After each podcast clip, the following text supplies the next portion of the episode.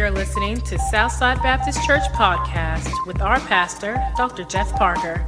For more audio content, please refer to our website at ssbaptistchurch.com. If you'll take your Bibles, I want you to turn to John chapter 10, Gospel of John chapter 10. It's kind of the launching pad for this series that we're doing right now called Worried. And uh, we're dealing with this subject of worry. And the title of the message today is controlling what cannot be controlled. You see, a lot of times we worry about things that, in all honesty, are outside of our control. There's nothing that we can do about them. And all God's people said, Amen. This past week, I was in, uh, I was in Tampa. I'd gone down there to do a program with the, about the book that I've written called Killing the Church and uh, the failure to confront. It deals with confrontation. And while I was down there doing this, this this TV program, I was spending the night in a hotel, and the next morning I got up. I wasn't feeling that great. I've kind of had the old crud, so I thought, well, I'll just go down there and get on a treadmill and run. So I got on this treadmill and I was running, but there's an indoor pool, so the exercise place is actually looking at the pool. And there was a man and a woman, and there were two little boys, and they were twin boys. They looked exactly alike. In fact, I told Ledge and Alicia they looked exactly like my grandson Caleb, only at about three years of age just absolutely beautiful boys and big old beautiful eyes. And, and, and it was just interesting to watch these children because they were getting a swimming lesson. And undoubtedly, this one that was doing it was a professional. She was very good at it.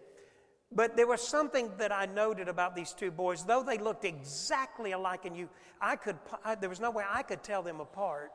Though they looked exactly alike, first of all, the dad knew exactly who one was from the other. I mean, he knew that.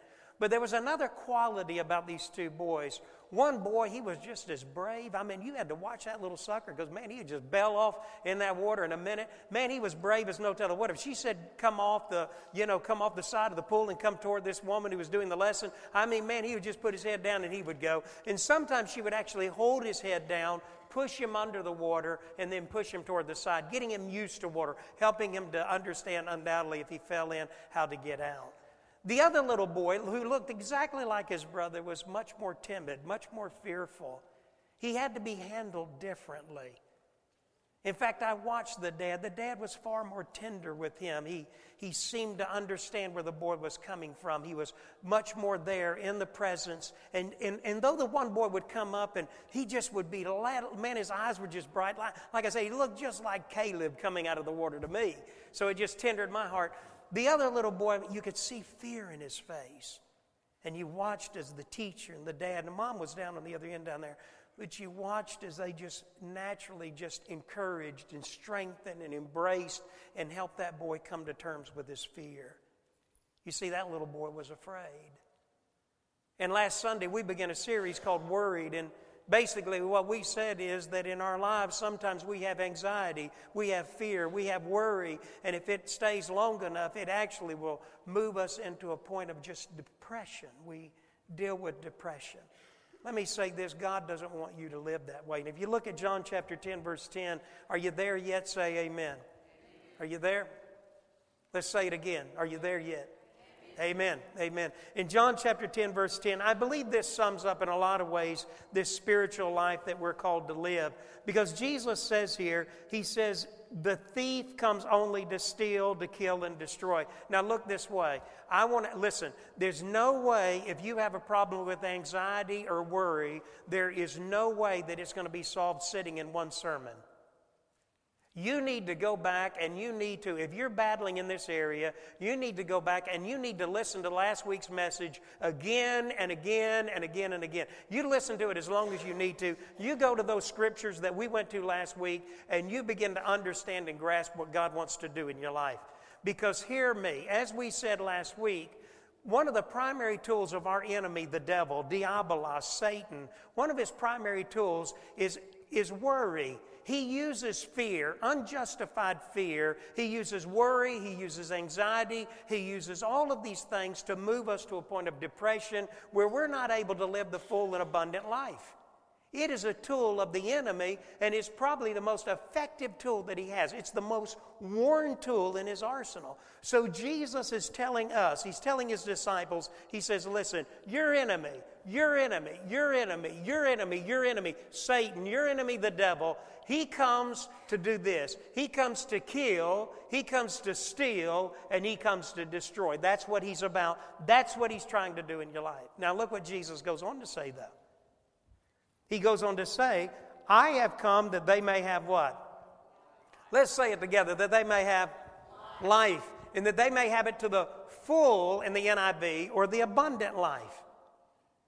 But the truth is, is that so often in our life, if we're not careful, worry can begin to steal or deprive us of the fullness and the abundanceness of the life that Christ is offering. So, first of all, I want you to write this down. And why, well, I tell you what, take a left and go to Matthew chapter 6. I want you to go to Matthew chapter 6. Because Jesus speaks about this in Matthew chapter 6, beginning of verse 25. He speaks about this thing of, uh, of, uh, of worry. And the first point of this sermon, first of all, the title of the sermon, listen to it again Controlling What Cannot Be Controlled. You see, much of what you and I worry about, what we get anxious about, are things that are outside of our control. And all God's people said, Amen. You see, that's just the truth. So in Matthew chapter 6, beginning of verse 25, in the Sermon on the Mount, Jesus deals with this arsenal, with this weapon in, the, in our enemy's arsenal, this thing of worry. Now listen, again, we said last week, worry is not a spiritual gift. Worry is a sin. So in, in Matthew chapter 6, verse 25, Jesus says, Therefore I tell you, do not what? Do not worry. Do not worry about your life, what you will eat or drink, about your body, what you'll wear. Is not life more important than food, and the body more important than clothes? Look at the birds of the air. They do not sow, they don't reap, they don't stow, in, stow away in barns, they, and yet your heavenly Father feeds them. How much more valuable are you, are you not much more valuable than they? Who of you, by worrying, can add a single hour to his life? Let's keep reading. And why do you worry about clothes? See how the lilies of the field grow? They don't labor or spin. Yet I tell you that Solomon, in all of his splendor, was not dressed like one of these. If that is how God clothes, now look at this. If that is how God clothes the grass of the fields, which are here today and tomorrow's thrown into the fire, he, how will he not much more clothe you, O you of little faith? You see, you and I are either walking by fear or we're walking by faith. Now he goes on to say, verse 31 So do not worry, saying, What shall we eat? Or what shall we drink? Or what shall we wear? For the pagans, that is the people of the world, that's the non believer, they run after all these things. Your heavenly Father, now look this way. He says here, he makes it clear. Your heavenly Father knows exactly what you need. Isn't that great? You see it? Look at verse 32. And your heavenly Father knows that you need them, but seek first his kingdom and his righteousness. Now, that's the problem right there, isn't it? We've got our priorities wrong. A lot of us are seeking the things of the world. That's why we're so worried about them. But he says here, Seek first his kingdom, his righteousness, and all these things will be given to you as well. Therefore, do not worry about what? Do not worry about tomorrow, for tomorrow will worry about itself. Each day has enough trouble of its own. I almost think Jesus said that with humor. Now, first of all, number one, much of what you and I worry about is the future or things that are outside our control. That's what Jesus is talking about here. He uses the future tense here. In fact, in verse 34, let's just read it again. He says here, therefore, do not worry about what? Do not worry about tomorrow. You see, I want you to listen to this statement. Worry comes from our attempts to control situations and even people that are outside of our control. Do you agree? Think about it again. Let me, let me repeat it. Worry comes from our attempts to control situations or people who are outside of our control. Let me give you an example. You're a parent or you're a grandparent, you've got a child or a, a grandchild, they're living in rebellion. Now, the reality is they're breaking your heart, yet you have no control over that. You may be here today and you're married to somebody. You have a spouse and you're here alone. You're right now, you're sitting here by yourself and your spouse is breaking your heart. And the reality is there's no way to control them. They're living in rebellion. They are, they, you know, and though you love them, in reality, you want to control them and you want to control these people and cause them to make good decisions in their life. The truth of the matter is that you and I cannot. If we try to do that, we make matters worse. You see, the only one that I have control over, you looking this way? The only one that I have control over is who? It's me. I can't control my spouse. I can't control my children, my grandchildren. Hey, listen, I can't control you. You see, a lot of times, people in this room, you bring great grief and great heartache to your pastor. You know, the Bible says in Hebrews, it says to obey them that have the rule over you, for they must give an account for your soul, and so may they do it with joy. Do you know that one day I'm going to stand before God as your pastor and give account for my leadership, my preaching, my spiritual guidance in your life? And for some of you, it's going to be very difficult because you grieve the heart of your pastor. You're rebellious members. And some of you listening on the website, the reality is, is that you're not in church today because you're in rebellion against God. You see, you and I have to understand something that worry sometimes comes in our life because we are trying to control the lives of the people that we love, and we cannot do that. We are worrying about something that we absolutely, positively have no control over. Now, let me give you a question here, and this is a question that people ask. Well, let me give you a question and you think about it. Is your well being, now I want you to listen, put your pew belts on and get your spiritual antennas up real high. Because I want you to hear this. This is going to be life changing to you.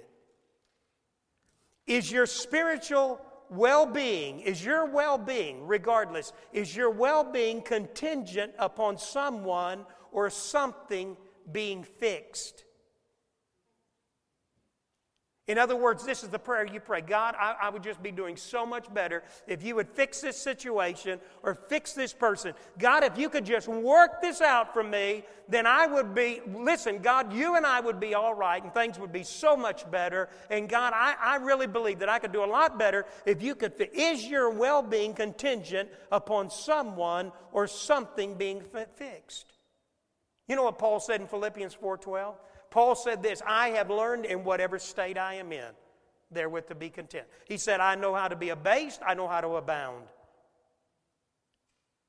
But you see, there's some of us in this room, the reality is, is that much of our worry comes from the fact that there are situations, there are circumstances, there are people that we love, we can't seem to fix, and because of that, it's very clearly, we're always saying, God, if you would just fix this situation that I'm in or fix this person, then I would be all right. Let me give you a quote. Think about this. Situations and circumstances must not and cannot affect the inner sanctuary of our soul, that private place of worship and trust, that quiet place deep within our spirit. What do you mean? He goes on to say, that place in your soul where your faith resides. You know what the Bible says about a, about a man and a woman's marriage bed? It said it is to be kept pure and undefiled. In other words, what the Bible says is you don't need pornography, you don't need this, you don't need that, you don't need anything in that marriage bed, in that room there. It's a very sacred area. It's the deepest level of intimacy between a man and a woman. Do you know that you, as the bride of Christ, also have that same room between you and God? Do you know there's a place deep within your spirit, within your soul, a private place of worship, worship, a private place of trust, a quiet place that you and I go to where we reside in the very presence of God, and it is that place of faith. Where God will look at you and I deep down in the depth of our soul, and He will whisper these words You listening? Trust me.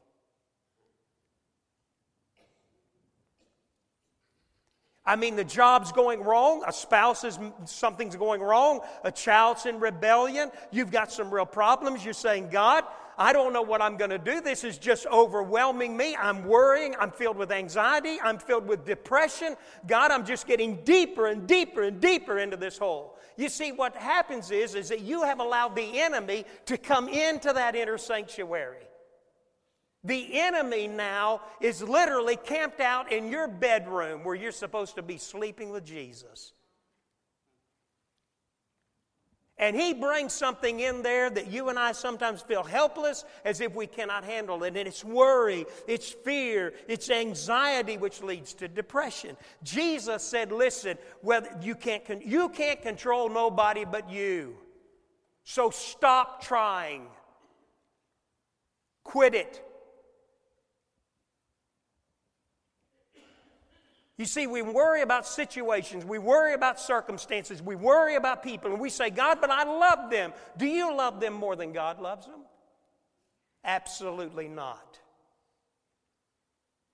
You see, this is a, there's a life giving question here. I wrote it down. Do you trust Jesus with the person or the situation or whatever is weighing on your heart and stilling your joy right now? Did you hear that? Say amen. Do you trust Jesus with the person or the situation or whatever may be weighing on your heart right now? And if not, your enemy knows that. Now, I need you to get your spiritual antennas up real high and don't be distracted by anything else because this is a life changing moment for you spiritually and for me. Your enemy knows that your well being even spiritually, is contingent upon someone or something being fixed. Do you hear what I just said there? If you say, I'm worried about this person, I'm worried about this situation, I don't have any peace, and, and, and the enemy now is getting deep within your soul, and he's bringing a measure of fear, worry, and anxiety. Because, see, you're either walking by faith or you're walking by fear. Now you're trying to control this person. You say, But I love them. Do you love them more than God does? So, so here you are, you're filled with worry and anxiety and fretting, and, you, and you're even voicing this. Listen, your enemy hears that. You're voicing this statement God, if you would just fix this situation, work this out, fix this person that I love so much, then I would be all right. And the enemy's going, What'd they say? Oh. Now, I want you to stay with me here because this is critical. Once your enemy knows that your well being is contingent upon someone or something, listen to this. Think with me. I want to give you some principles here because you and I need to hear this. I say tererai. In the Shona language of the African people, listen closely. Principle number one if your worrying and fretting and anxiety and depression is coming because you want somebody fixed or some situation changed. And once your enemy knows that, listen, principle number one you put the enemy's crosshairs on the person or the situation that you refuse to trust God with. Wow. All, you know what I ought to do what, right now? I ought to close my Bible, put my notes away, and walk out there, get in my truck, and go home. So that you will never forget that last statement. You'll sit here and finally you'll figure out, well, I guess we need to have an invitation. I don't know what we do now. I don't know what he said, but the last thing he said, he must have been really, he must have really been troubled by it. You see, I'm preaching to me too. You see, some of us need to realize that when you say, God, this situation, that circumstance, that person, if you fix them, then I'm going to be all right. Your enemy hears that. In essence, you put the enemy's crosshairs on that person or that situation. Now, listen to this. You re- because you refuse, and I refuse to trust God with that person or situation. If your enemy, listen to this, if your enemy knows your joy, your faith, your trust is contingent upon a person or a situation being fixed, he will unleash the forces of hell against that person or that situation. He will do all within his power to ensure that that person never repents, never comes back, that situation never turns around because you know what? You don't trust God enough to give it over to Him. And your enemy knows that. Take your Bibles and turn to Ephesians chapter 6. Just take a right, real quickly. Go over to Ephesians chapter 6. God, I want you to see this. Jesus said we're to be as shrewd as a serpent. I think what he was saying is you better, out, you better be smarter than your enemy, and you can't be smart in your own strength. You need the power of the Word of God. And right now, you need to be listening. Some of you in this room desperately need to be listening because you are in bondage to worry. You're worrying, you're trying to control situations and people you have no control over. Some of you young parents, you better wake up and sit on high, high alert right now because you have no idea what it'll be like when your kids get to be teenagers. The world that you grew up in, even as a young parent, is drastically different from what your children are growing up in now. But in, in Ephesians chapter 6, beginning at verse 10, watch what Paul says. Uh, Reggie did a great job of walking us through this passage. Finally, be strong in the Lord and in his mighty power. Put on the full armor of God. Now, watch this so that you can take your stand against the devil's what? Against his schemes. For our struggle is not against flesh and blood, but against rulers, against authorities, against the powers of this dark world, and against the spiritual forces of evil in the heavenly realms. Now, look back again at verse 11. You see it? Put on the full armor of God so that you can take your stand against what? Against the devil's schemes. And he uses the word there, methodia. We get our word method. What he's talking about here is the cunning, deceit, the craftiness, the trickery of our enemy, the devil. You see, once the enemy knows that you're walking by fear concerning any situation, any person, any circumstance, once the enemy knows that, listen, he's going to unleash everything he has to bring confusion in that area. I hope I'm making sense. You see, what is critical is that now you and I have given our enemy a power over our lives that he should not have. We know that he's trying to keep us from living the abundant life. We know that he's trying to keep us from living the full life. But we have loaded his weapon against us now. We've given him ammunition to fire back at us. Listen to this quote right here. Right here. Every place in your life that you operate on fear rather than faith, your enemy will capitalize on. Some of you, listen, it's your health. You worry and you fret and you're filled with anxiety. A headache's a brain tumor. Chest pain's a heart attack. You just live your life that way. You got a pain in your side, undoubtedly I got a tumor on my kidney. You know, that's just the way you live your life. That's the way you live your life. And you know it, and it's the truth. Your health, you're preoccupied with you. Has it ever occurred to you that you've just simply said, God, uh, this is your this is the way you look at it. God if you just fix my health if you just make me more healthy god if you just help me to lose some weight god if you just make me feel better then, then god you and i would be in such better we'd be in such better relationships. And i'd be able to do such so much more for you god if you just fix me physically. The enemy goes what did he say?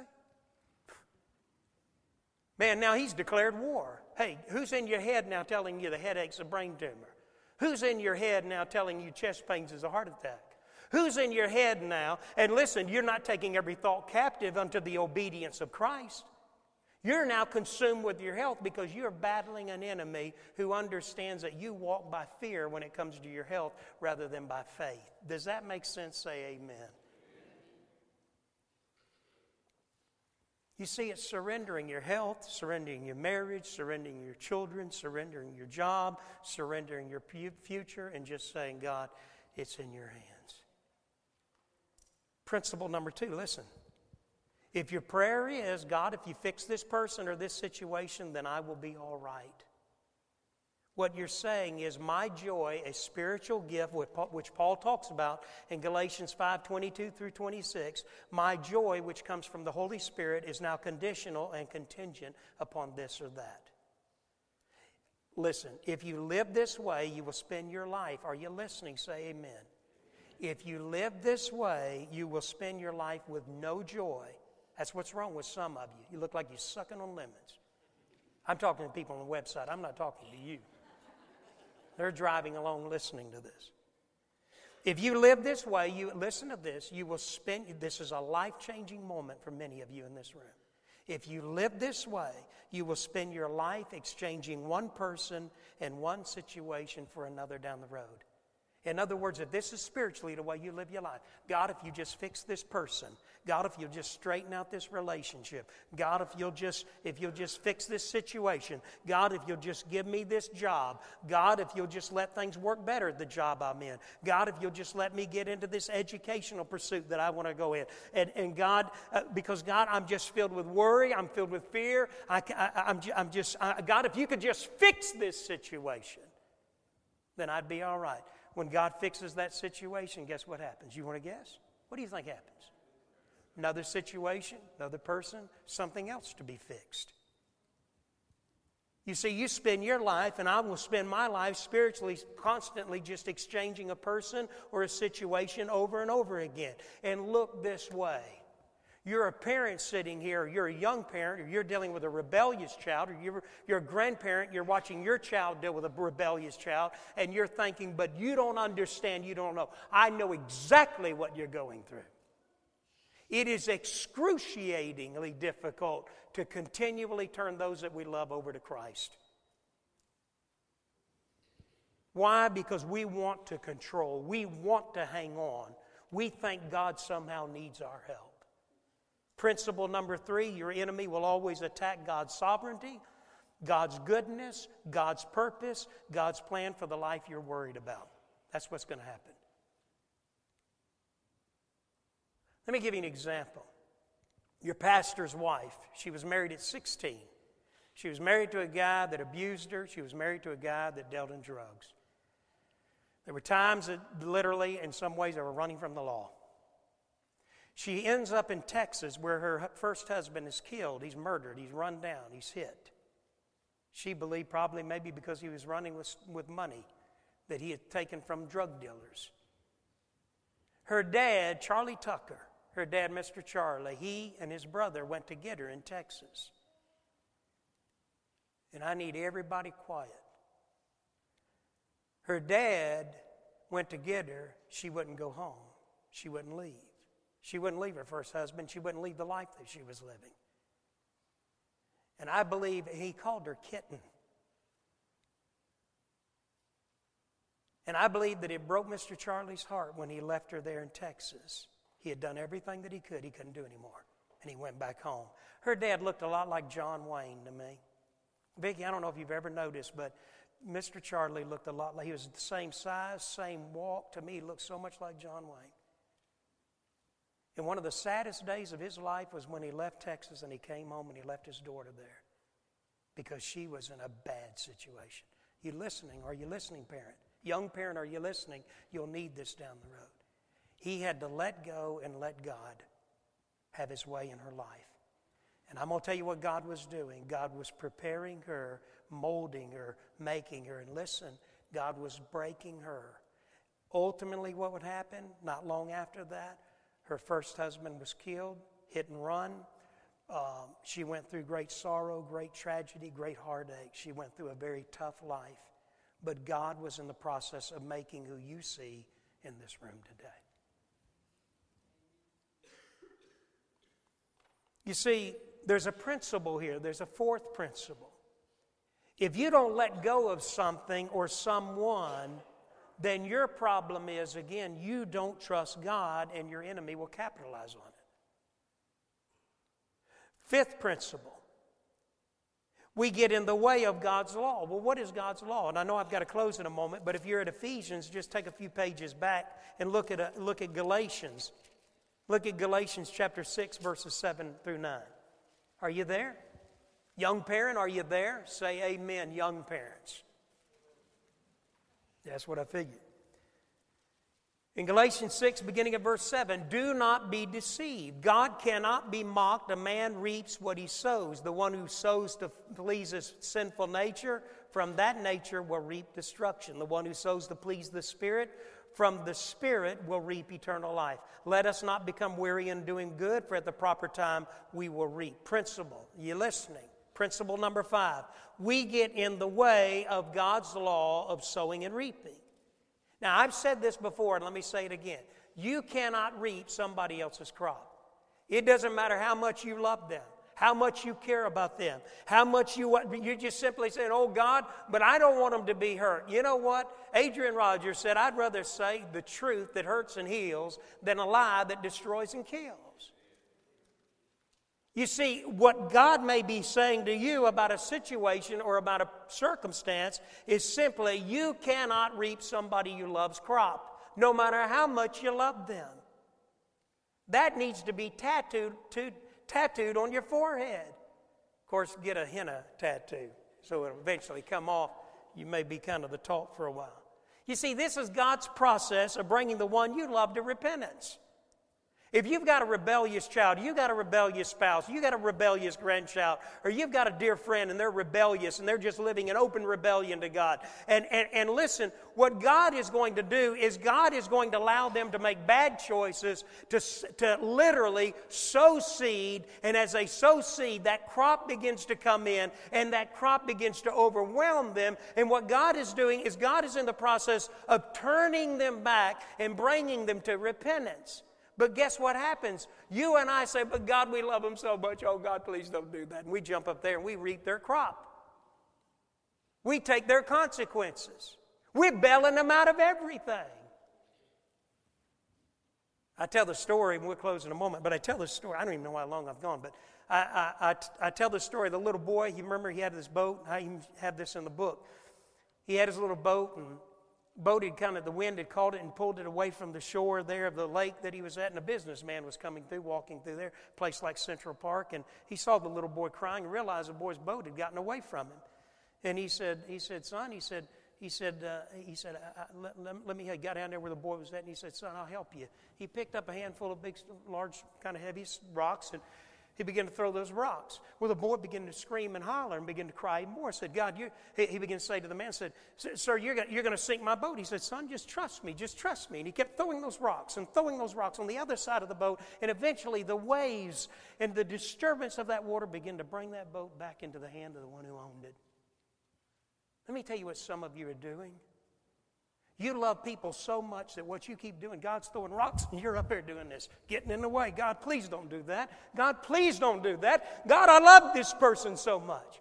The hardest thing in the world is to allow God to throw rocks into the life of those people that you love because He's trying to bring them back to repentance. And some of you keep getting in the way. And because you keep getting in the way, nothing never changes. You unleash hell against that person because you don't trust God and you don't love them more than God loves them. There's not a parent in this room that even remotely comes close to loving a child more than God loves you. God cares about you. And when you and I remove the consequences, when we begin to jump out there and begin to, and I know you say this is hard. Listen, I know it's hard. And for you with young children, you'll learn as the years go by that it's very hard sometimes to step back and allow God to do what God needs to do. Well, what do I do? I can't help it. Number one, give that person or that situation completely and totally in the hand of God. Every day, every hour, every minute, constantly. If you need to come to this altar, you come to this altar every single Sunday. You bow at this altar and you say, It doesn't matter if the congregation goes, well, there he goes again. There she is again. I know why she's down there. I know why. And let me tell you this much. If you've got a situation or a person like that in your life that's causing that kind of heartache, let me tell you what you do. You grab godly men and women, you pull them around you, and you say, Would you go to the altar and pray with me? Where two or three agree on something carries a great weight in the kingdom of God. Number one, give that person of that situation totally, completely. Number two, repeat this. My faith is not contingent, my spiritual joy, my walk with Christ is not contingent on anyone or anything being fixed or changed. That has to be your prayer. You have to say that. That's what God has been waiting on you to say. God, I don't know what you're doing in the life of my child. God, I don't know what you're doing in the life of my grandchild. God, I don't know what you're doing in the life of my husband, my wife. God, I don't know what you're doing in this situation at my job. God, there's so many things I don't know, but God, I'm going to trust you. I'm going to walk by faith. And God, I want you to know something that my faith, my walk, my spiritual joy is not contingent upon any of this being fixed. Whatever you decide to do, God, I'm going to trust you. Did you hear that? Whatever you decide, God, I'm going to trust you. Number three, when you do this, you release God and you resist the devil. He no longer has a stronghold over your life, he doesn't have leverage. Number four, again, let me say it again. I put it down here again. Give them, give that situation over to God. Everybody hold your finger up just like this. Okay, hold your finger. You got it up there? Some of you don't have a finger. I'll give you just a moment. Wait up there. Okay, I want you to, I want you to do. God, I give this situation or this person to you right now. I want you to write whatever that situation is, whatever that circumstance, just imaginary writing it right now. God, I give this situation, and if you're longhand, nobody will be able to know. You and God will know. God, I give this to you. I give this person to you right now. God, I, I'm doing this right now. Now, the reason I would tell you to do that is so that you don't forget it. In fact, I tell you, if you're sitting in the office and all of a sudden you begin to worry about that situation, that person, just hold your finger up and start doing that. People go, listen, some of you don't witness anyway. So just try that. That'll create a little witnessing opportunity. Somebody said, Man, what's, what's the, what are you doing? I saw you about three times today. Look like you're writing in the air. What do you do? Well, you know, we, we, we've, been, we've been going through a series on being worried and fretting and, and, and losing our joy because we, our joy and our faith is contingent upon God fixing someone or fix, fixing a situation. So we were just challenged every time that thought comes to mind. We just simply say, God, I, I give this person to you again. God, I, you may be all day. You may be walking through Walmart. They may think you're a conductor you know, but that's all right. Because some of us in this room, we need to break a, a spiritual stronghold in our life that is stealing our joy, stealing our happiness. Your enemy knows that. Listen, think about it. Your enemy can't steal your salvation. Do you understand that? I've got four kids, and I, I was speaking in Pensacola on Thursday to the chaplain, uh, a group of chaplain, young chaplain to bees, hospital chaplains, interns, and residents. And I looked down toward the end of that meeting. We had an hour and a half great meeting. I looked down there and I said, I love that boy at the other end of this table. The other end of that conference room, I said, I love that boy. I love my kids. There's nothing they do that would change them. They're my flesh and blood. But hey, God loves them more. And listen, nothing they could do could ever, could ever cause them to not be my child. They're my blood, they're, they're part of me. They're my sons, my daughters. You listen, your enemy can't steal your security in Christ. That's what some of you are worried about. Settle that and be done with it. And start walking by faith. We'll talk about that. But listen, your enemy can't do anything to make you not be a child of God. So, what's your enemy going to attack? J O Y. Joy. Because the lost world looks at some of us who are filled with worry and fret and anxiety. We're depressed all the time. We are always spiritually down. You know what the lost world does? Ooh, I don't want that, man. I don't want none of that. So, number four, give them or that situation to God and pray this prayer God, I just give it to you. I give them to you. That's it. Now, let me tell you what the enemy will do, and I know I need to close. Worry will come in, and what will happen is you'll begin to get the what if thinking. Well, listen, 2 Corinthians 10 5, and I don't have time to go there. Take every thought captive. One more principle, and then we'll close. You see, when you and I start doing that, the enemy will start what ifing. He'll play with your head, he'll play with your mind. So in 2 Corinthians chapter 10, verse 5, I think that's the verse, Paul said, Take every thought, every, take every thought captive unto the obedience of Christ. You know what that means? Once the thought comes there, first thing you do is go, wait a minute, that thought's not that thought's counter to what I heard preached yesterday. Maybe it's tomorrow. What I've read in the Word of God, I take that thought captive. I say, now wait a minute. Wait a minute, I'm not going to do that. I'm not going to go there. God loves this child more than I love this child. God's concerned about this situation more than I'm concerned about it. I'm, I, God, I'm, I'm not going to walk by fear. I'm going to walk by faith. I'm going to resist the enemy, and he's going to run. I'm not going to run. That's it. I'm not going to think that way anymore. You take that thought captive and you bring it under the obedience of Christ. And you begin to break that stronghold that the enemy has in your life. The enemy will come in here. What if, what if, what if? Don't go there. Sixth principle, and then I promise I'll pray. His grace will be there. Well, let me, let me tell an illustration real quickly. When we were being commissioned to go to Zimbabwe, Africa as missionaries, we were standing up there with over 180 other people getting ready to be commissioned. The, uh, Keith Parks was the president of the Foreign Mission Board. Keith Parks made this statement. He said, Now listen to this, stay with me and we'll close. I promise you, I promise you, I give you my word. I'll close after this. Statistically, Keith Parks said this statistically, he said, This many in this group will um, lose a parent. She lost her dad on the first term, the first four year term. On the first term, this many will lose, and he gave the number, who would lose a parent while they were overseas. He said, statistically, he said, this many will lose a child. Well, dear friends, people in Zimbabwe, parents had one child, child was killed on a bicycle in Harare, Zimbabwe. So we're just getting, you know, just this many will lose a spouse. Well, the guy next to me, Jim Johnsonius, a dear friend of mine, would die in his first term the second year he was in, in on the field. And some of you will lose a spouse, some of you will die. Statistically, what do you think the enemy does with that? You begin to, you know what I, you know what I begin to think? Oh, I'm getting ready to take four kids and my wife, and I'm getting ready to go to, I'm flying into Johannesburg, South Africa. Nelson Mandela's just been released from prison. The country could explode into all kinds of political problems. God, I'm getting ready to drive about 14 hours into a, into a country called Zimbabwe. I've never been to Africa.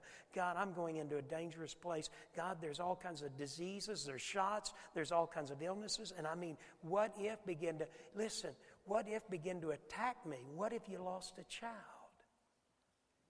Principle number six, and I promise I'll pray. His grace, are you listening? Stand up so you'll believe me. His grace, because this is what Keith Parks told us. He could see the fear in 180 missionary appointees. He could see the fear in us. He could see the thought of what if I die? What if I get sick? I got sick.